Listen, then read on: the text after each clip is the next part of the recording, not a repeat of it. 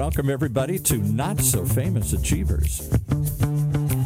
Weekly conversations with some of the world's most amazing but not so famous achievers on what they did and how they did it, and what you can learn from their journey. With your hosts, Will Christ and Robert White. Hey, guys. It's wonderful to be with you. This is Robert, and uh, we have an incredible guest today. Ty Smith is with us. Ty was introduced to me by uh, a dear friend, uh, Chad Burmeister. They are both working in that kind of general artificial intelligence space, and both of them have a unique quality. I think a lot of us have some fear of AI because it's going to take over the world and do our thinking for us and all of that stuff but Ty and Chad share something that I think is really important. That is, they have a set of principles underneath their technical skills and and what they sell. They uh, they're more interested in humans and their impact on uh, human race than they are in uh, parading their technology. I hope I didn't say that the wrong way, Ty. Welcome to Conversations with the Not So Famous Achievers. Thanks so much for having me today, and I think that was very well put. Well, I I get that's what I get paid the big bucks for, and that's why Will that's why Will pay Will puts up with me. Well, I, I want to introduce you to my new friend Ty Smith. Yeah, wonderful. That's wonderful. Ty, tell me a little bit now. You told me you're in Coronado, California. I am. So is that where the business is? So the business is headquartered in La Jolla, uh, San Diego County, but La Jolla, California. So about 15, 20 minutes north of where I live in Coronado. And how many employees?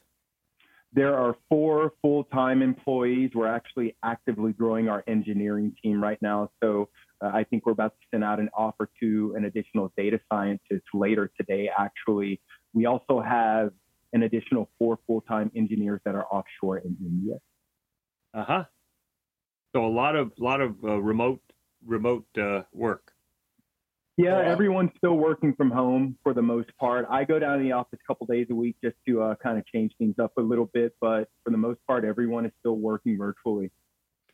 And Ty, uh, for many of us, AI is this super complicated thing. And my understanding of what you're up to is helping companies uh, monitor communication that might get the company in trouble or cause the company culture to go in a direction that uh, the leadership is not happy with. Is that is something close to that? No, very good. So CommSafe AI is an AI-driven communication safety analysis software that integrates with the internal communication services an organization is using. And we sell primarily to large enterprises that have greater than 3,000 employees, but our solution integrates with corporate email and chat. So if employees are using Microsoft Teams or Slack, in order to chat with one another. Our solution integrates with that as well. CommSafe AI has the ability to, in near real time, with meaning within 10 or 15 seconds, find and alert HR decision makers of instances of toxic communication that happen over email and chat. So we're talking about situations like sexual harassment, anything around diversity and inclusion discrimination, bullying, even if an employee threatens self harm, our solution will find it, within a matter of seconds and let human beings know that someone needs to get involved right now. Wow, what an incredible use of technology. I mean, uh, you, you basically hit all of the kind of human problems that are plaguing us right now as a society. That's incredible. And it's a really, really big deal. You know, this problem is costing U.S. businesses 528 billion dollars every year in lost expenses and revenue. And that's just in the United States alone. And unfortunately, as a result of the COVID 19 pandemic, this problem is growing rapidly. Hi, why well, that? because we've seen an increase in threat trends that have, have sprung up on us here in the United States alone over the last year and a half. So we've seen a, a massive spike in gun sales in the United States, a massive spike in the sale of ghost gun parts which means that there are individuals out there piecemealing together firearms that are totally untraceable by the United States government. And where that really scares the daylights out of me is when I consider instances like the siege on our nation's capital. We don't know how many of those people were armed We don't know how many of them were armed with firearms that were totally untraceable by the United States government in the event they used those firearms against our federal employees that were at our nation's capital that day. But moving on, we've seen a massive spike in cyberbullying, cyber stalking, cyber sexual harassment, homegrown terror, child abuse, domestic violence, all of the above have skyrocketed over the last year and a half as a result of the COVID 19 pandemic. And we spend a tremendous amount of time talking to our current and prospective customers in order to understand hey, what's keeping the leaders of these companies up at night? And make no mistake, organizational leadership is really concerned with the possibility of some, if not all of these risk variables finding their way into the workplace whenever we do reopen the workplace and tell our employees to come back to the brick and mortar environment. And Ty, have you just, you know, before uh, kind of the recent polarization in our society, people were already being jerks on social media, you know, the so called keyboard warrior, uh, saying things that they would never say face to face. At least that's my sense of it. Uh, have you been able to discover uh, any distinction between the people that just uh, say things on on uh, in email and on chats that they just wouldn't say in person and wouldn't act on. Have you developed any opinion about that? About that distinction between the people that are just blowing off steam and being artificially brave or whatever uh, they are being, versus a you know something that really needs action. I think that it comes down to it comes down to means and intent when you're considering these particular instances that take place on social media. For example, if someone were to say on Twitter, "Hey, I'm going to find Ty Smith and and I'm going to I'm I'm going to kill him because I don't like what his company CommSafe AI is doing." Um, I think it's a threat to humanity because AI is going to take over the world. We could look at that particular statement and go, "Oh my God, like I, I should really be fearful of my life right now." But we have to go deeper and look at means and intent. So first and foremost, means the person that's saying this, do we have any idea where that person is located? Because if they're in India and, and they're they're saying this over Twitter, they don't really have the means to go through with with what they're saying they're going to do unless they're gonna they're gonna hop on a plane, fly all the way over to the United States. They're gonna find their way into Coronado, California, and then they're gonna have to to figure out, hey, how do I even get close to this this retired Navy SEAL that's living in Coronado and surrounded by all of his former SEAL teammates. How do I get to that person and actually go through with this attack? So we have to look at means and intent, you know, all of the above when we're considering, hey, is this an actual threat or is this person uh, simply just just venting because they're upset about something? So when it comes to the CommSafe AI solution and, and, and how it can discern between if a person is actually a threat or if they're not, or, or if it's two employees just giving one another a hard time, it's because our solution is actual artificial intelligence, not just machine learning. So CommSafe AI understands nuance, it understands context, it understands the difference between an employee typing, hey, it's Friday and I could kill for a beer versus I'm going to come down to the office on Friday and kill you. There's a big difference. you know what I mean? it's uh, yeah there's a bit of difference in that that's for sure. Uh, does the kind of keyboard warrior saying things that they really wouldn't say in person thing translate from social media into inter office inter employee corporate chat room kinds of environments?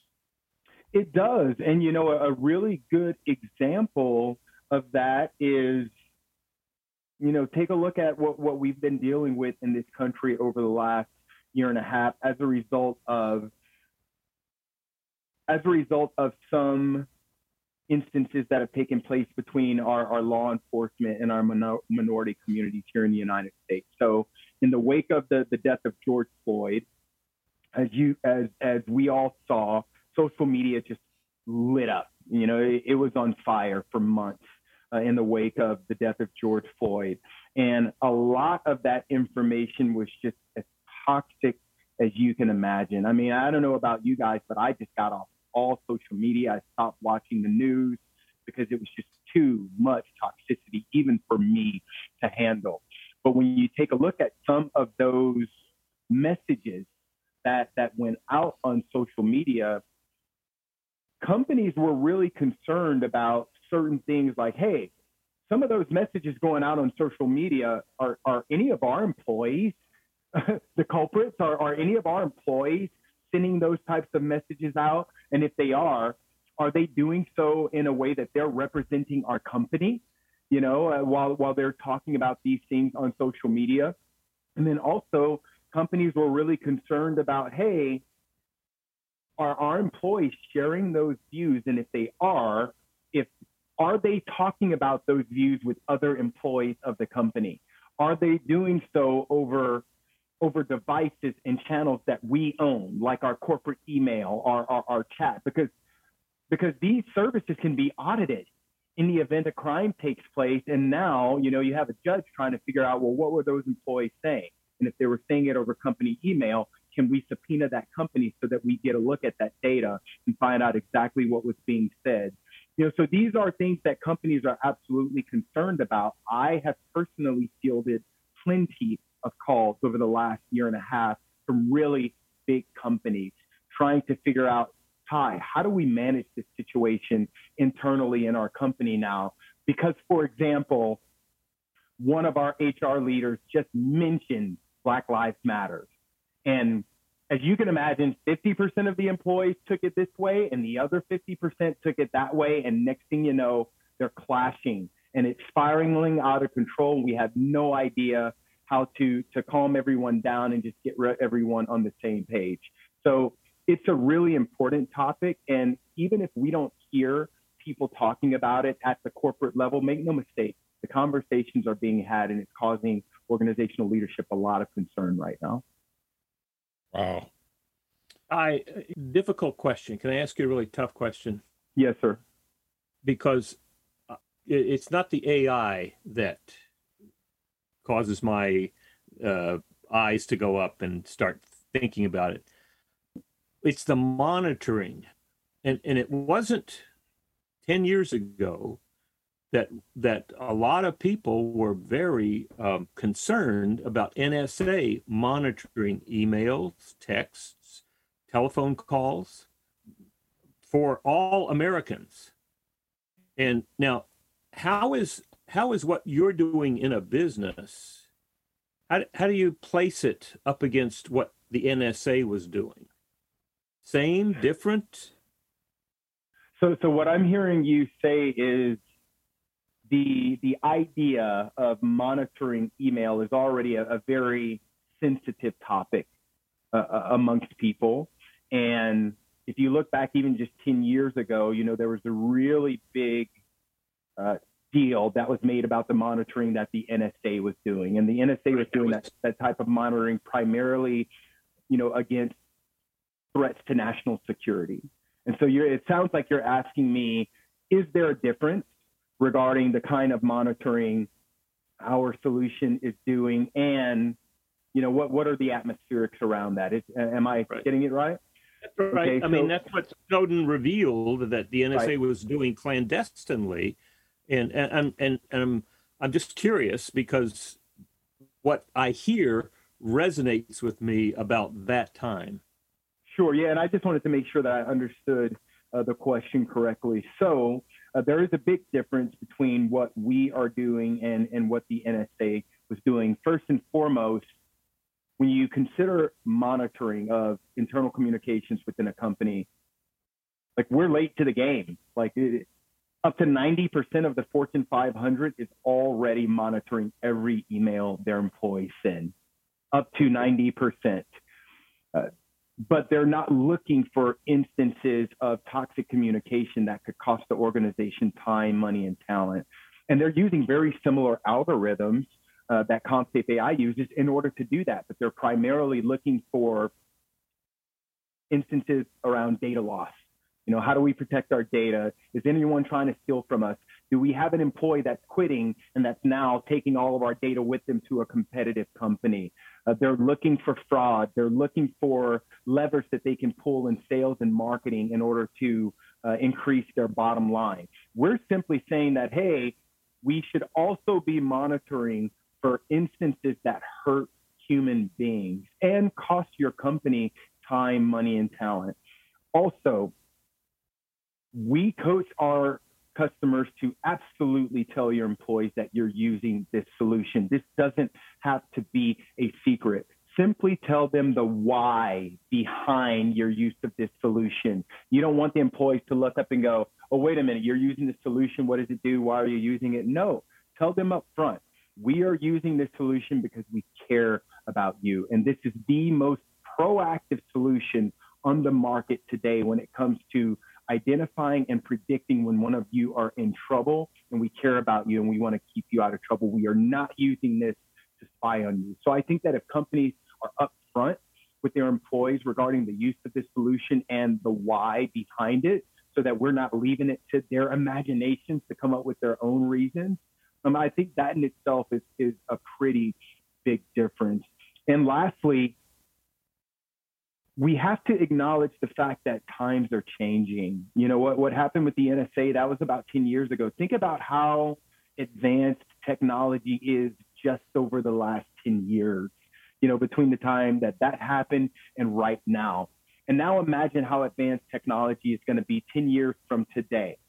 Now, we have to consider the fact that us good men and women, we aren't the only ones that have reached into this type of technology. Unfortunately, the bad actors have reached into this type of technology as well. An example that that I use currently is is and, and we're not getting political here, but you know, we've we've withdrawn our forces from Afghanistan and unfortunately we left a lot of weapons and, and equipment in Afghanistan. And unfortunately, the Taliban have gotten their hand, Taliban have gotten their hands on that. I like to use night vision as a really good example. One of people ask me all the time, Ty, why are our Navy SEALs so good at their job overseas? Why were you guys so successful in a place like Iraq and Afghanistan? And I say it's simple. It's our technology and training, but more so our technology. We own the night when we operate at night, we can see at night just like it's daytime, but our enemies could not because they did not have the night vision technology that we had. Well, now they do. And so we have to consider in the future, hey, if we're going to have to face that enemy again, we're going to have to realize the fact that they have updated technology now, and that is a problem for us. The same falls in line with what we're talking about now just because we are good people and we have the ability to utilize advanced technology in order to protect ourselves doesn't mean that the bad actors don't have access to that same technology and it could be used to hurt us. And so as we progress into the future of work, human beings have to wrap their mind around the fact that just like times are changing, technology is changing, bad actors are changing too. And the the the ways that they use in order to enact, you know, the what what it is that's going through their head, this this violent fantasy that's in their head, just they gain access to technology just like we do. And the ways that they use to attack us advances just like our technology is advancing. You don't it's we don't have to just worry about the active shooter anymore. Now we got to worry about the the, the psycho that's going to get in a three ton box truck and mow down a crowd of people, you know, at a festival. Because again, these threat variables are evolving. So our technology has to evolve and the routes that we take in protecting people has to evolve as well. For me, it's that simple. You know, there's uh, on the on the level of principles and preventing violence and and uh, just having a better world, there's a big excuse, or not excuse, a reasonableness for doing what you do. I know of several cases where rather, uh, let us say, creative attorneys have identified companies as the deep pocket person in a lawsuit if they're able to connect that company in any way to what went into means and intent. You know, it's uh, uh, it's an unfortunate part of, of our society, but it's a big one. So companies, I, I can see why companies would have that secondary reason beyond protecting their people, protecting the planet, doing the right thing for for human beings. Ty, I'm really curious about what led you to this place, led you to the SEALs. Uh, you know, that's that's kind of the one percent of the one percent of the one percent of the American fighting forces. So it takes kind of a special person. And so I want to know about that background. But uh, right now, uh, Paul reminds me that it's time for us to take a break. But when we come back, we want to talk about your journey. Paul, take it away. Well, we're going to give you one quick thought here that uh, plays into what we've been talking about here today. Our two hosts have lived extraordinary lives and been extraordinary entrepreneurs, and Robert White, certainly one of them. He mentors extraordinary entrepreneurs and executives just like you, people who want better results from their leadership performance. He shows them how to turn those results into increased personal joy and satisfaction as well. Robert founded and led two large training industry success stories. He's been there and done that. And his experience will help you find and achieve that extraordinary success you seek in your life. So why wait? Reach out and see what Robert can do for you today. Just email him at robert at extraordinarypeople.com. Robert at extraordinarypeople.com. And start living the extraordinary life you've earned. Does your company have a clear vision? Do you have the right people in the right seats? Are you consistently getting the results you want and enjoying the journey? If not, consider EOS, the Entrepreneurial Operating System. EOS is a set of simple concepts and practical tools used by more than 100,000 companies around the world to clarify, simplify, and achieve their vision. Schedule your free 90 minute meeting with an EOS implementer at EOSworldwide.com today. That's EOSworldwide.com. And now back to our show. So, Ty, what's your story? Tell us about Let's, growing up, about your education, your early experiences, anything you sure. think might be valuable to our executive and entrepreneurial audience. Sure. So I, I, grew up in East St. Louis, Illinois, right on the Illinois-Missouri border. Um, I was the the oldest of five in a single parent household. My mom is a retired 27 year police officer in, in East St. Louis. So uh, you can probably imagine where I got my fire from and why I was able to grow up in a place like East St. Louis and stay out of trouble. Um, I, I, I, didn't really have a choice. Uh, but when I was 12 years old, I saw the, the old Charlie Sheen movie Navy SEALs. And, and that, oh. that's what did it for me. That was I was uh, I was I was hooked. I just saw these men doing the most incredible, outrageous things that I had ever imagined human beings doing. They were jumping out of airplanes in the middle of the night, wearing night vision and landing in the middle of the ocean, and they were finding bad people and getting rid of the bad people. And I just, uh, it just really, it really touched my heart. And I looked at my mom and said, "Mama, that's what I want to do when I grow up."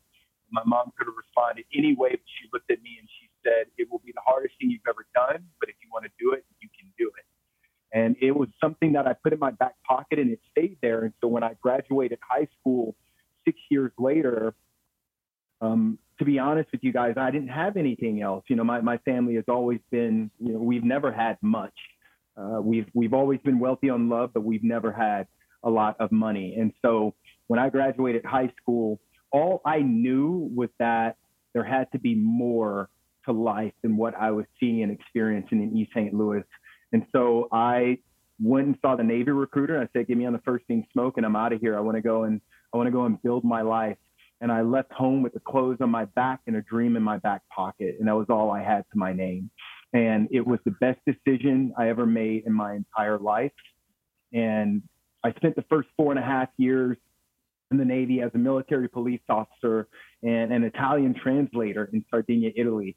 And that was just a dream. It was, you can imagine this 18 year old punk kid out of East St. Louis showing up in Sardinia, Italy for the first time, and my mind was just blown. And I immediately fell in love. And I ended up staying uh, in Sardinia for almost five years.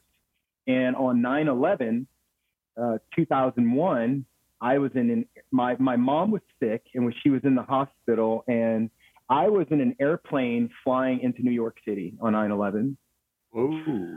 And fortunately for me, I wasn't on either uh, of of those three planes that that ended up crashing, uh, one into the Pentagon and two into the towers. Um, I was on another flight that, as that was happening, we were over a small town in, in England. They immediately downed us along with every other airplane that was in the sky. I got on a train, got down to the American Embassy as quickly as I could, called my command, let them know I was okay. Uh, and after being stuck in, in England for a few weeks, got home, saw my mom, she was okay, got back to my command uh, a few weeks after 9 11 to find out that the application that I had submitted for SEAL training had been approved and that I was going to be leaving immediately. And so I uh, reported into to BUD/S training here in Coronado, where I live to this day, in February 2002 and fortunately successfully navigated the, the SEAL training pipeline and found myself in Afghanistan as a brand new SEAL operator for the very first time, I think early 2004, uh, and spent the next 14, 15 years uh, back and forth, you know, between the United States, Iraq, Afghanistan, and a few other places in the Middle East. So had an extraordinary career, uh, really enjoyed it. And at the end of my career, was fortunate in that the Navy uh, saw fit in me going out and getting an education. And so I was able to complete a bachelor's degree in organizational management at Ashford University. And then I went on to complete an MBA at University of Southern California Marshall Business School and was going to go over to the FBI. And that was all my, my plan was I was going to transition out of the SEAL teams into the FBI and fast track my way to the hostage rescue team. Uh, but I ended up turning down that role uh, in the wake of the Inland Regional Center shooting in December 2015 out in San Bernardino, California. Um, I ended up responding to that by standing up the predecessor to CommSafe AI, which was Vigilance Risk Solutions, a tech-enabled security consultancy. And so that's how I started my entrepreneurial journey six years ago as I was retiring from SEAL teams. You know, you uh, you just kind of skipped past this SEAL experience as navigating navigating the pipeline. I think for most people, most of our listeners, and for me, and definitely for Will, uh, you know, we'd like to know the ups and downs of that for you. I mean, I'm sure there were moments when you thought about quitting, perhaps, or uh, you wondered you wondered about that dream. What what happened for you in that incredible experience? Um, it, it, was an incredible experience, and I had a whole lot of fun. Um, my mom was right, right. It was the hardest thing that, that I could ever imagine doing. It, it, was one of the most painful things I could ever imagine doing, but I had an amazing time. Um, I always knew that it was in me. I, I wasn't worried about quitting. I knew that I was doing something that I was born to do. It was something that I was meant to do. Um, and and when I got to training, as you can imagine, I was angry. I was very very angry, along with everyone else that was there. We were there for a reason. Uh, we were really really hurt and angry that our our nation, our our our brothers and sisters had, had been attacked and killed, and we had a job to do, and that's what I was focusing on when I got there. So I wasn't worried about quitting. I knew that that was a stepping stone on my way to to getting overseas and, and making the enemies of this nation pay for what they did to us. And so I took it as an opportunity to just learn as much as I could. Uh, and, and, I quickly realized I'll, I'll, never forget one of the instructors uh, said to us, Hey, listen, you need to understand this is a preparatory course. And what that means is that the reason why this course is so hard, it's so painful, it's so brutal, is because we are simply preparing you for what war is actually like. And what you will experience in war is nothing, you know, well, I'm sorry, what you will experience in training is nothing compared to what you are going to experience in war. So this is just a preparatory course. So if you think this sucks, you got another thing coming. So you need to ask yourself, are you sure you're in the right place right now? And for me, I knew that I was. There, there wasn't a question in my heart. So SEAL training was hard, it was painful, it was brutal, but I also had more fun than you could ever imagine. And I met some of the best human beings that I've ever been blessed to meet in my entire life. So it was it was quite the experience. You know, you you went on to have a conventional education, of both a, a bachelor's and a master's. Uh, several former SEALs have written books about their experience, what they learned. How did all of that show up in your in your entrepreneurial life? Uh, are, are you able to see how that prepared you to be a more effective, more successful in your personal and your and your entrepreneurial life? Yeah, one hundred percent. So, I think that first and foremost, being in the SEAL teams, it's it's you go through a lot of experiences, uh, ups and downs. You have good days and bad days, right?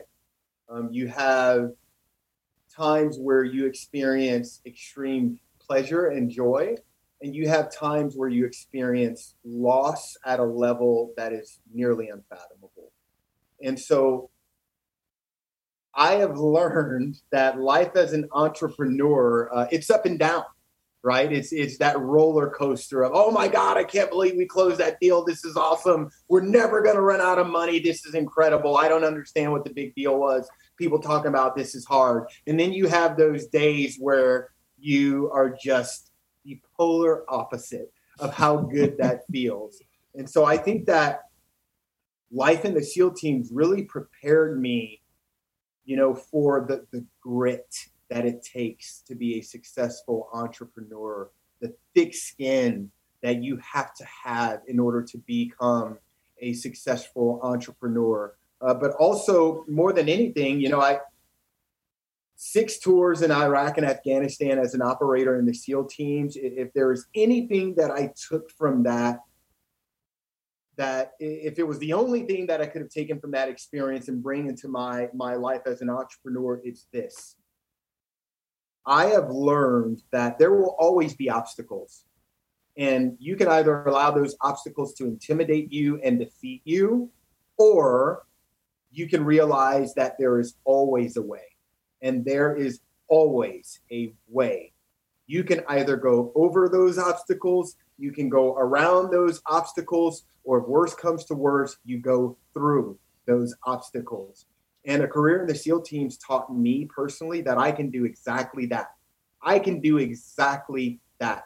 I can acknowledge the obstacle, I can go over it, I can go around it. And if I have to, I can take my gentleman hat off and I can go through it if I need if I need to.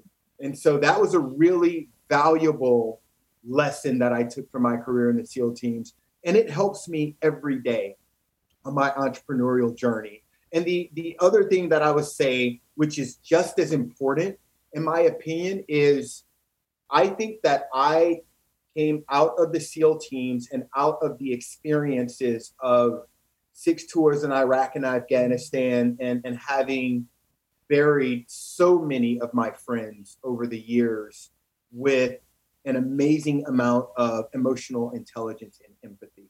And I think that that goes a tremendously long way um, as a leader in the business space because when it comes down to it, hey, we talked about it at the very beginning of this conversation life, entrepreneurship, all of the above. It's about relationships with people you know, it, it's not about how much money can I make. It's like, no, it, the money's going to come.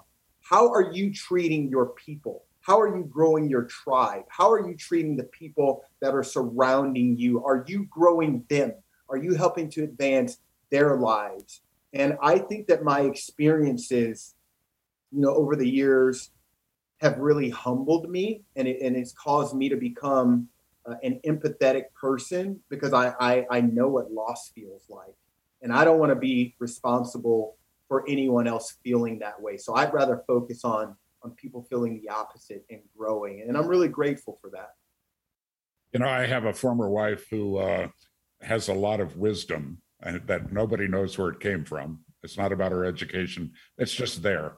And uh, I was often talking about awareness and how important a greater awareness is she she relabeled it and somehow it worked better for me and for many people. She, she said it's developing a greater state of noticing, and obviously you've noticed a lot about your journey.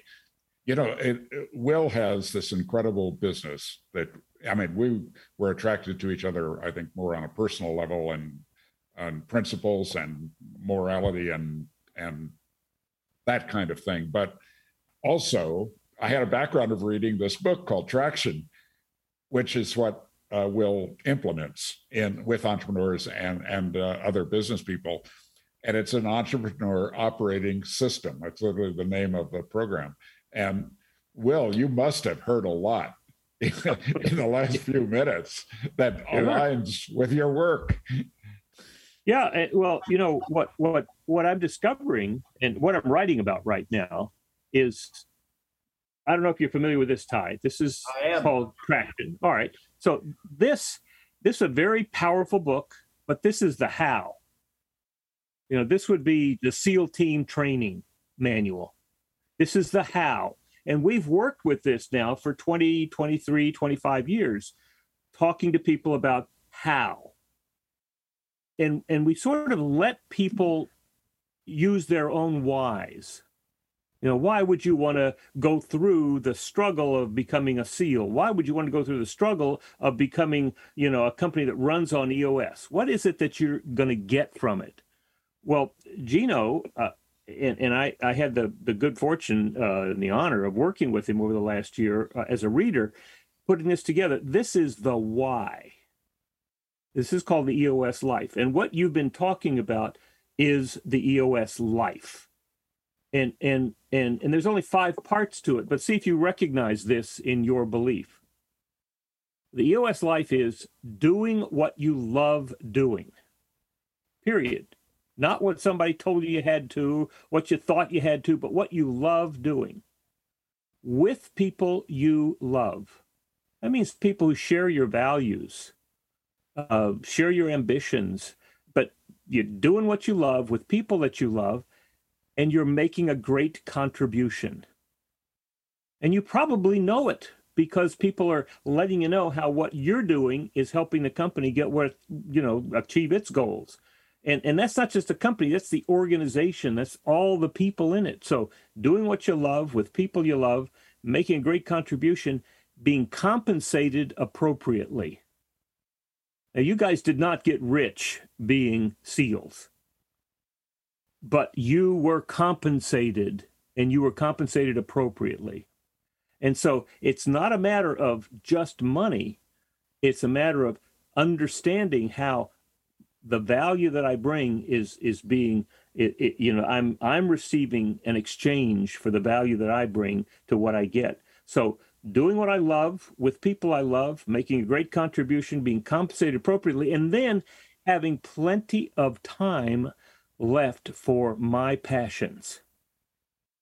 And and you know what what's exciting to me is we intend to have 100,000 companies in the world running on EOS using implementers by 2030. And that means that every one of those companies will will have adopted this not only as what the owner gets or what the leadership gets, but every person in that company is going to be living the EOS life or have a plan to get there. Now, if you think 50 people in a company is the average for what we're working with, that's 5 million people. That's going to make a big dent in the universe. And, and what you're talking about, I think, is already part of it, right? Yep. I think so. So I, I'll share with you guys one of the things that, and I was I was explaining this to an an investor, uh, one of my venture investors yesterday, actually. One of the things that's been culturally shocking for me since I transitioned from a 20 year career in the military into the, the commercial sector is how what's the best way to say this?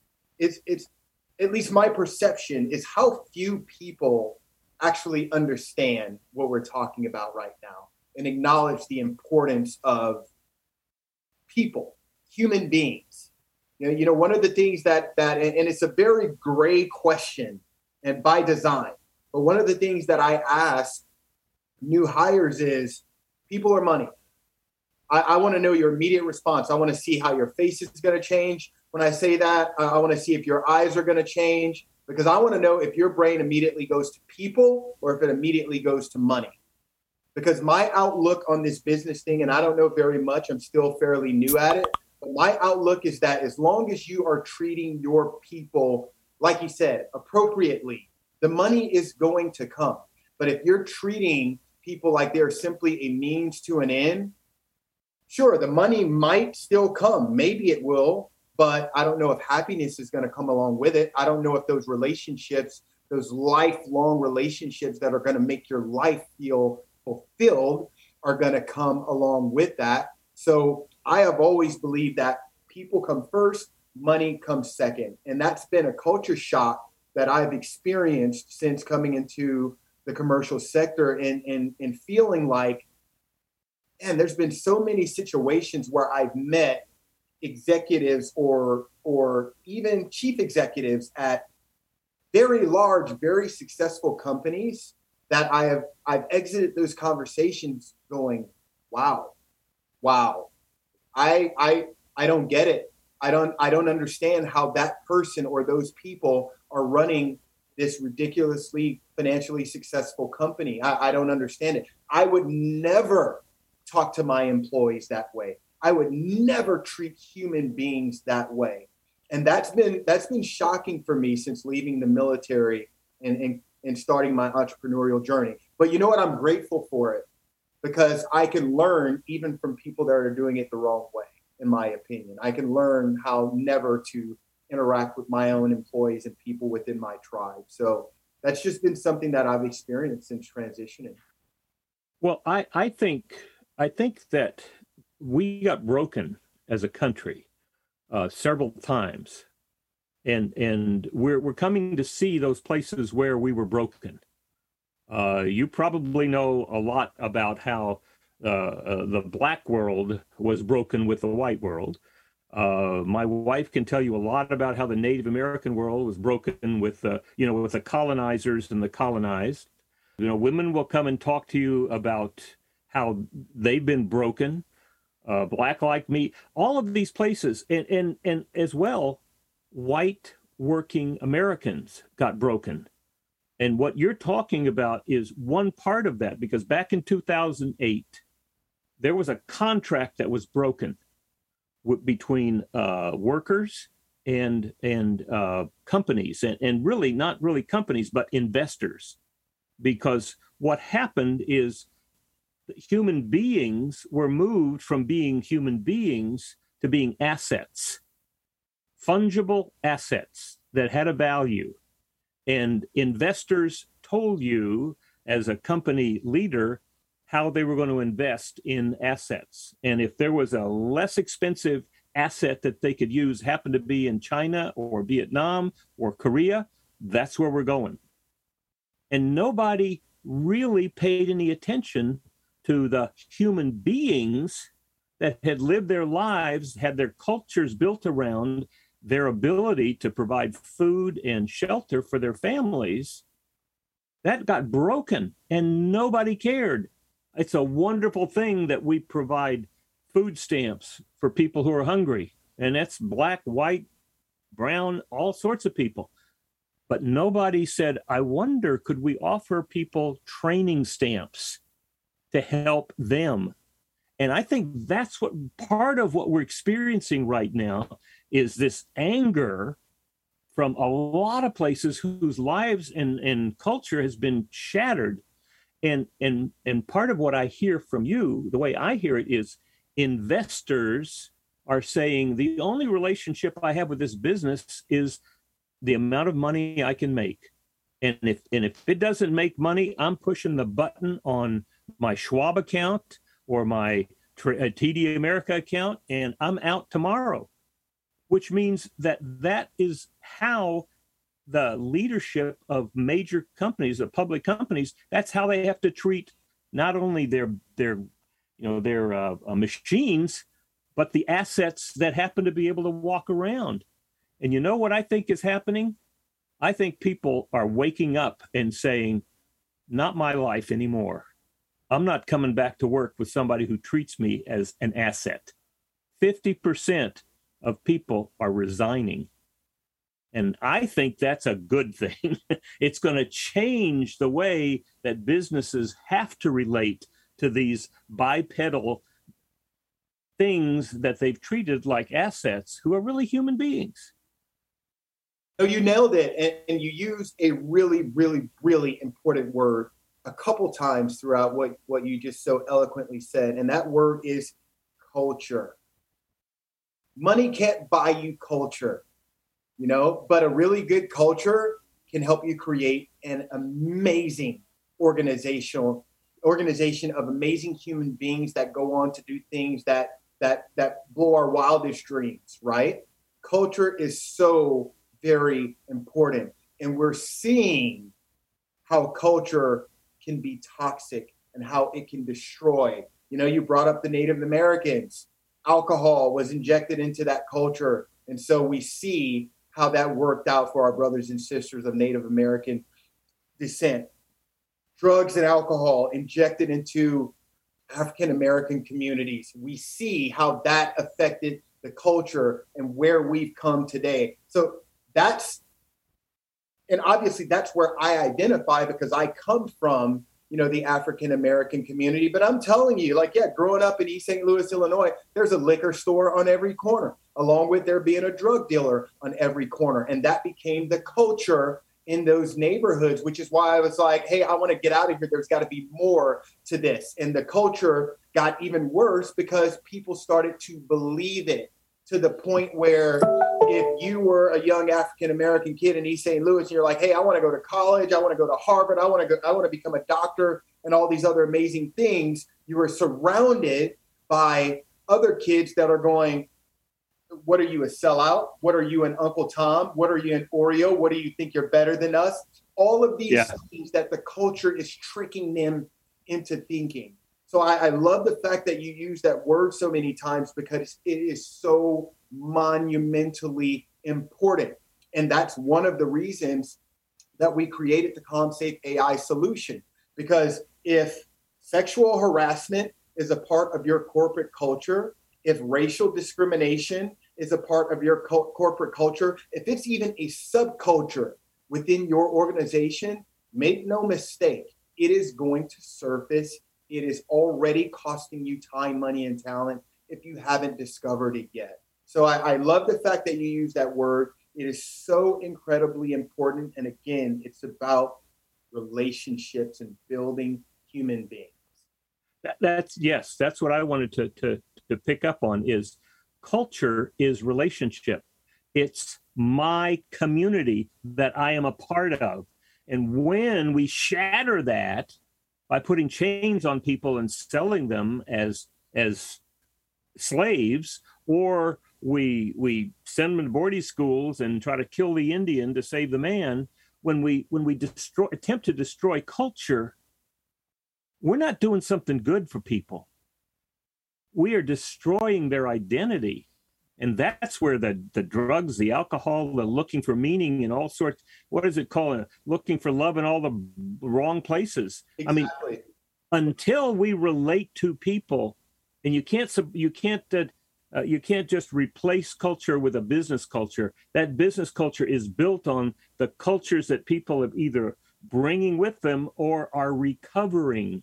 And so uh, that's why i'm excited about the future right now because as we move toward living a life in, in business and and I think business is the biggest lever that we have right now for social change.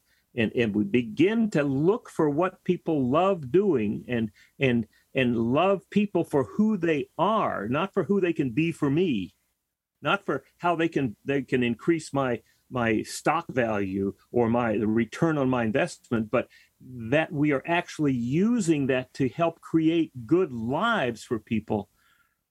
I just see that as so exciting. That is just mind-boggling. And I am so glad that you're you can see that and you're part of that, Ty. Thank you. Hi, this has been an incredible conversation, and unfortunately, it needs to end uh, in a few minutes. You might want to think about any uh, any final thoughts you have, or how people can reach you, or what you're involved in that you want support. You want to have support for. Uh, I am a bad student of general systems theory, which says that everything, all these major institutions are too complicated for the human mind to fully hold, but that we can look for leverage points within it. I think a leverage point, frankly, uh, one of the reasons that that Will and I put the effort into this this conversation is that we we believe that these kinds of conversations are leverage points uh, I know you work with very large systems. I think, frankly, entrepreneurial life is a leverage point, that it's going to change faster than the large companies are, that you can be a model of what we're all talking about here. So uh, I join Will in being hopeful. I'm, I'm not unrealistic. I'm pretty good at describing the problems of current reality, but I'm I'm hopeful, and uh, that's in my prayers every day. So, Ty, first of all, thank you. Deep gratitude for being with us on a great conversation. Uh, and uh, you get to kind of wrap things up here with how can uh, what kind of support do you need? What, uh, how do you want people to be in touch with you or to leave you alone? thanks again for having me. Uh, I, I really, really appreciate it. I, I, was humbled that, that you would invite me on the show. So again, thank you so much. Uh, and, and this has been a fascinating conversation. Hey, this is actually, this conversation has been good for my soul. I, I feel blessed to be able to have this type of conversation about things that are as important as what we talked about today with with gentlemen of, of your your stature and your level in business. So thanks again for for having me today. Um, I think that if there's anything that I want to leave everyone with, it's it's it's two things. First and foremost, um, I, I I'd be remiss if if I didn't mention that we're just doing some amazing things at CommSafe AI, and everything that we are doing, it is for the betterment of mankind. You asked me at the beginning of this, like, who are you? When it comes down to it, I'm a protector of human beings. That's who I am. That's why God put me on this planet. That's who I've always been, and CommSafe allows me to keep doing that even after uh, my my first career in the SEAL team. So feel free to check us out. Check out our website www.commsafe.ai. You can also check me out. Um, I'm really active on LinkedIn. Uh, you can find me at linkedin.com forward slash in forward slash Ty Smith 31 forward slash. Um, I'm really responsive to people on LinkedIn.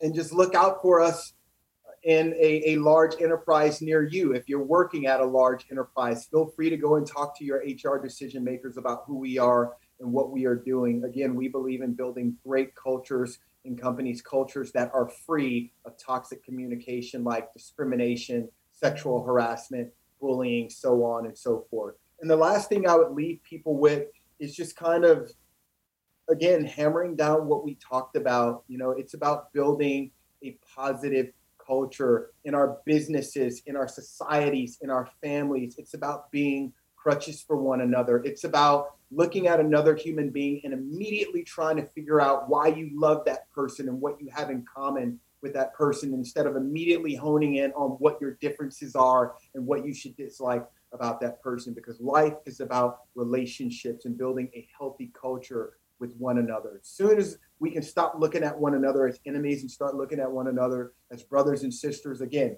regardless of who you are, what color you are, who you sleep with at night, who you pray to, all of the above, I think we're going to actually make the world a better place. Well, wow. in fact, we're all relatives, right, Ty? That's right. we're all relatives. We're all connected. I don't know why yeah. people don't get that yet. We are all connected. That's right. Your mama is connected to my mama. Uh, and you know what's crazy? It's like people you don't understand. Like people don't understand. Times are changing, and not necessarily for the good. You know, like when I was a little kid, we're cruising around neighborhoods in East St. Louis. If I was doing something I wasn't supposed to be doing, and my yes. mama caught me, like she would take it to my hide, right? Whether she knew my mom or not. and then what would happen? She would take because it takes a village. She would take me home, yeah. explain to my mom what I did and why she gave me a whooping. And then what would happen next? My mom would give me a whooping, right? That's right. Because it takes a village. We are all connected. Right. We could uh, we could continue forever, but right now we just have to say thank you and yep. goodbye. And this is not our last conversation, Ty. We will have more conversations. Bye so much. Much love to you. Thank you.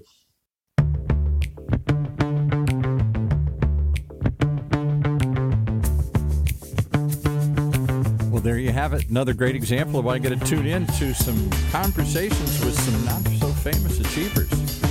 Right here in Orange County's only community radio station, OCTalkRadio.net. Streaming live from our studios here at the University of California Irvine's Beall Applied Innovation Center.